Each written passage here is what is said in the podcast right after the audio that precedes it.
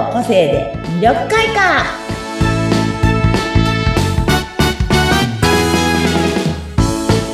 こんにちは。えっ、と、魅力開花の専門家の山崎すみおです。こんにちは。はじめまして、インタビュアーのタズコです。本日はどうぞよろしくお願いいたします。お願いします。いよいよ初めての番組となりましたが、すみおさん、今回どのような番組にされたいかとか何かございますか？そうですね。あの、今私がやってることは、生年月日から個性を出して、いろいろな方のこう個性の違いとか、個性によってのコミュニケーションのお話とかを普段させていただいてるので、この場でもいろいろなそういうお話ができて、皆さんのコミュニケーションをこう円滑に家族の中とかね、恋人とか、皆さんとのそういうのをやっていきたいなと思います。なるほど。今回ね、カラーと個性と魅力開花っていうことで、その色とその個性のつながりみたいなものがあるんでしょうか？そうですね。色彩心理を絡めているので、あの、例えば、うんと、この個性であなたはこう A の個性ですよというふうになった時に、そこに色彩を絡めてるんですね。だから、オレンジとかだと、オレンジっていう色自体が、こう、なんていうかな、フレンドリーなイメージを、本当色彩の意味でもあるんですけど、そういうので、やっぱりオレンジの個性を持ってる方は、こう、フレンドリーな方が多かったりとか、グリーンだと、こう、癒し系の方が多かったりとか、そういうふうには繋がってます。そうですよね。こうそれは、こう、選ぶもので、そのような個性があるのか、それともその方が発してるオーラみたいなものなんでしょうか？発してるオーラというより、生年月日を、まずお聞きして、で、統計学でちょっとデータがあるんですね。そのデータの中から、あなたはこういう個性の持ち主ですよっていうのが出てきます。なるほど。初めて本当に聞いた世界ですごく楽しみなんですけれども、今回そもそも初めての番組ということで、あのー、まず山崎さんが、あの、どの、どのような方かということで、リスナーさんの方たちにも、ぜひあの、自己紹介だって、あの、様々今回のテーマも、あの、いろいろ掘り下げていきたいと思うんですけれども、まずは自己紹介お願いできますか？はい。えっと、東京に住んでます。ずっとこの、私は東京の多摩地区の方に生まれも育ちもずっと住んでる、あの、子なんで、ここじゃ、子じゃないですね。なんですけど、ずっと地元に住んでて、親も、親もすぐ近くに住んでるような環境にずっといて、で、子供が3人います。で、一番上の子はもう結婚してて、29歳の娘夫婦と、次女が今大学4年生で、で、三女が今、えっと、18歳、高校出たばかりで、今また自分の夢に向かって専門学校に行ってるんですけど、そんな環境の中で、で、ずっと専業主婦が長かったんですね。えっ、と、その合間におばあちゃん、祖母の、祖母の介護があったりとか、PTA 活動もすごいやっぱ3人いたのでね、PTA 活動もすごい長くしてて、あとは中学生の時にずっとここの地元に住んでたので、中学校の時に体験ボランティアをやってたんですね。なので、大人になってからも、またボランティアの世界にちょっと戻って、傾聴ボランティアといって、おじいちゃんおばあちゃんのお話を聞くボランティアとか、ファミリーサポートセンターといって子供を預かるボランティアとか、そういうのをずっとやってきました。で、そんな中にちょっとご縁があって、よもぎ虫のサロンをやらないかと。誘われて、自宅と言いますか、まあ、自宅の離れみたいなところでそれを始めたんですね。その時にちょっと人間関係いろいろかを円滑に、お客様との円円滑にしたいなっていうことで個性を学んだんですよ。学び、いろいろやってたんですけど、ちょっととある日に足を怪我してしまい、手術しなくちゃいけないことになっちゃって。で、手術するとサロン閉めなきゃいけなくなるじゃないですか。なので、思い切って、もう、じゃあ、あの、この、今やってるのが、あの、私は、えっ、と、一般社団法人綺麗デザイン協会というところの認定講師なんですけど、認定講師の資格も取り、もうそちらの道一本で行こうと思って、サロンを閉め、今はそちらの道一本でやらせていただいてるような感じです。なるほど、なるほど。でも、もともと本当に、あの、人と、あの、触れ合うことが大好きだったんですね。ボランティアをされたりとか。そうですよね。そのよもぐ、よもぎ虫サロンも、いろんなお客様がいらっしゃったりとか、する中で、まあ、そのような、あの、個性っていうところで勉強されて、今があるっていう感じなんですね。そうなんですよ。すごく興味深いですね。いろんなことをされていらっしゃるなっていう。そうですね。だから今も、あの、PTA の時からのつながりで、あの、児童館のお祭りとか、公民館のそういうイベントとかのお手伝い、あと、子供食堂のボランティアも一時してましたで、まあ、いろいろね、コロナの関係でストップしてしまったのも多かったんですけど、今年やっとね、児童館のお祭りが再開できるので、はい、ちょっと、うん、仲間とワクワクしてるところです。そうですね。この2年ね、お子さんのいろいろな活動なども、うん、もうほとんどできなかったですもんね。そうなんですよ。私も今2人子供がいまして、うん、中2の男の子と、えっ、と、小4の男の子がいるんですけども、でも3人女の子育てたっていうのもすごいですね。三、三女ってなかなか、あの、騒がしそうですかすごすごいですよ。そうですよね。お洋服もすごいですよ。うんそれこそ今、あの、すみおさんがやってらっしゃる、そのさあの、カラーと個性とかって、すっごく女性がとても興味を示されるんじゃないかなと思うんですけれども、うん、お子さんたちもやっぱり興味持たれます、うん、そうですね。うんうん、あの、次女は、私も習いたいと言って、ちゃんと勉強するならいいよっていうことで、うんうん、あの、勉強して、一応認定講師までとってなるほど。あ、うん、そうなんですね。じゃあ、親子で一緒にそういう講師として、うん、あの、そうなんですよ。で、やっぱ学校のお友達、ダンスをやってるんですね。はいはいはい。で、音大の方に通ってるんですけど、そういうので、やっぱチーム組むじゃないですか。そういう時にね、すごく役立てて使ってますよ。あの子はこういう個性だから、こういう感じみたいな感じの。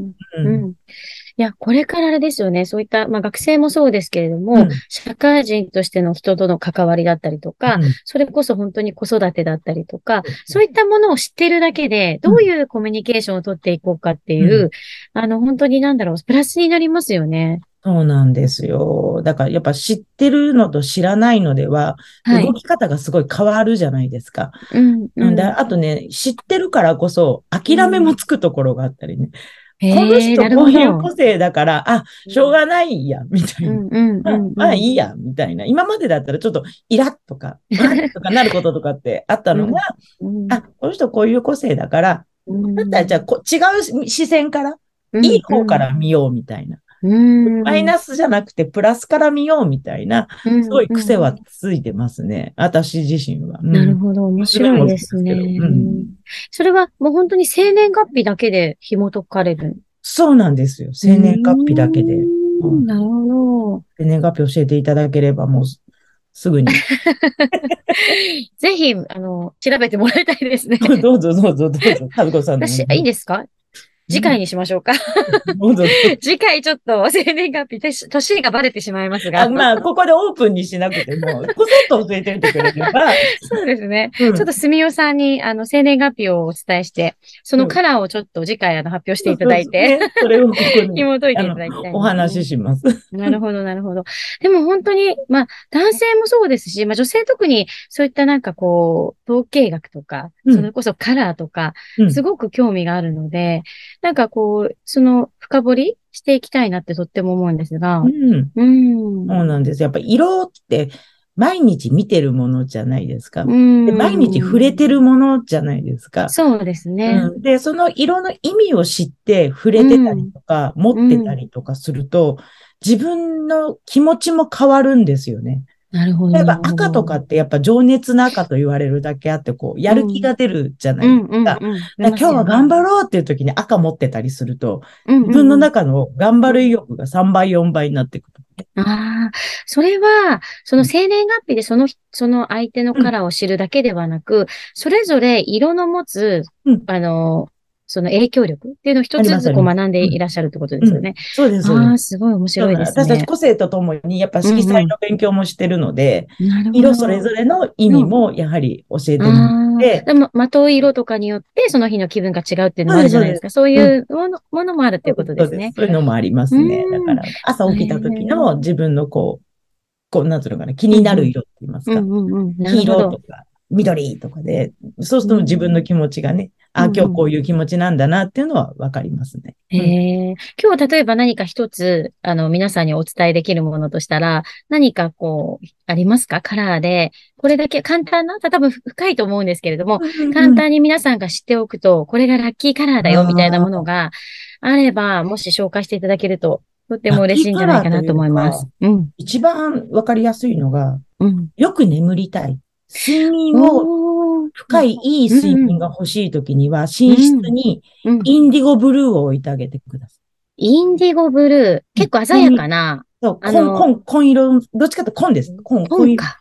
うん。あうのん、藍色とでも言いましょうか、日あ本語で。あ、なるほど、なるあほど。の色が、すごくこう、鎮静作用を持ってまして。いい睡眠をもたらしてくれます。だカーテンとか、枕カバーとか、ベッドカバーをね、してあげるとすごいです。面白いですね。面白いんです。鎮痛作用もあるので、抗鎮痛剤の箱あるじゃないですか。はいあれもやっぱインディゴカラーじゃないですか。ああ、れも鎮痛作用ね。の意味もあうんうんって、だから鎮静とか鎮痛とかそういう意味に即ってるので。面白いですね。そうなんですよ。でもなんかこう、なんですかね、そのポジティブなものだけではなくて、うんそのリラックスだったり、うん結構やっぱりこう人間関係の付き合い方で、疲れてる方とかもたくさんいらっしゃると思うので、そのよく眠れるからっていうのは、すごく、あの、ためになりますし、教えてあげたいなって思いますよね、うなんです友達にも。だ我が家は寝室はあのインディゴブルーのカーテンがかかってます。なるほど。うんでもその、あの雰囲気で、部屋の雰囲気でやっぱり落ち着くとかありますよね。あります。うんうん。だから病院なんかも最近こう、薄い緑のカーテンだったりとかしません、うん、確かに。あれもやはり、ブルー系が多いですねと言いますか、ちょっと落ち着く感じの色合いだったりとかするんですようね。んそうそうそうそうそう。なるほど。すごくうん一つ勉強になりました。いえいえ。そういう深い意味があるんですね。これからすごく楽しみですね。何かこう一つずつ発信していけると、ねこういったものがこういう、え。あのー意味があるんだなと、うん。ありますよね。いろんなことが、そう、結構面白いんですよ。ちなみに、すみおさんは何カラーになるんですか、私の、私はね、ターコイズという色も。ターコイズブルうん。ー。うんなので、牛う、んあ、今これズームだごめんなさい。そう、明私るめ、それこそ明るめなブルーの方ですよね。そうなんです。元気が出ますよね。ターコイズブルーって。もともとそれを知る前から、やっぱタはいーコイズブルー好きだったんですよね。ああ、求めていくんですかね、不そう思議だと。と、うん、なんか誰かにも言われたんですけど。へえ、そうなんですねよ。あでもなんかぴったりな感じがしますよ。明るい感じで、ターコイズブルー、なんか鮮やかな。ううんん、そうなんですよ。確かに、青。また先ほどのインディゴブルーとはまた別で、同じブルーでも。全く違ってくるんですねそうで。すよ。だから普通のブルーのもあるんですね。まあう、んうん。ターコイズとブルー、あとブルーグリーンっていう色もあって、その私たちの12色の中に、なるほど、まなるほどたブルーグリーン。さんはブルーグリーンさんで、またまた違個う意味を持つし、ね。色の意味も全く違うので、うんへえ、深いですね。はい深いですね。そうなんですよ。いろいろ使える。使えます。いろんなことに。本当ですね。何かうん例えば、こう、面接に行くときはこの色を持っていこうとかそ、うそうそうそうそう。ありね、あの。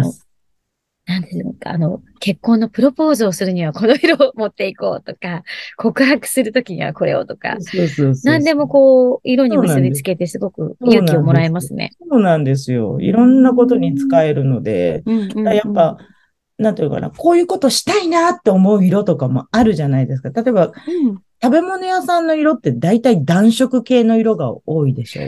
確かに、水色とか良くないって聞きますね。ああいうの見るとやっぱ、あの、ご飯食べたくなる色。特に中華屋さんなんてもう真っ赤でこう、食べたい気持ち満載になるじゃないなりですか。ますね。ああいうのもやっぱり意味があって使われてたりとかして。なるほど。うん面白いですね。また次回、あの、よもうどんどん掘り下げて、いろんなカラーの、ぜひ教えてください。ひよろしくお願いします。はいこれから楽しみです。これから楽しみですね。はい。本日はありがとうございました。はい、ありがとうございますございます。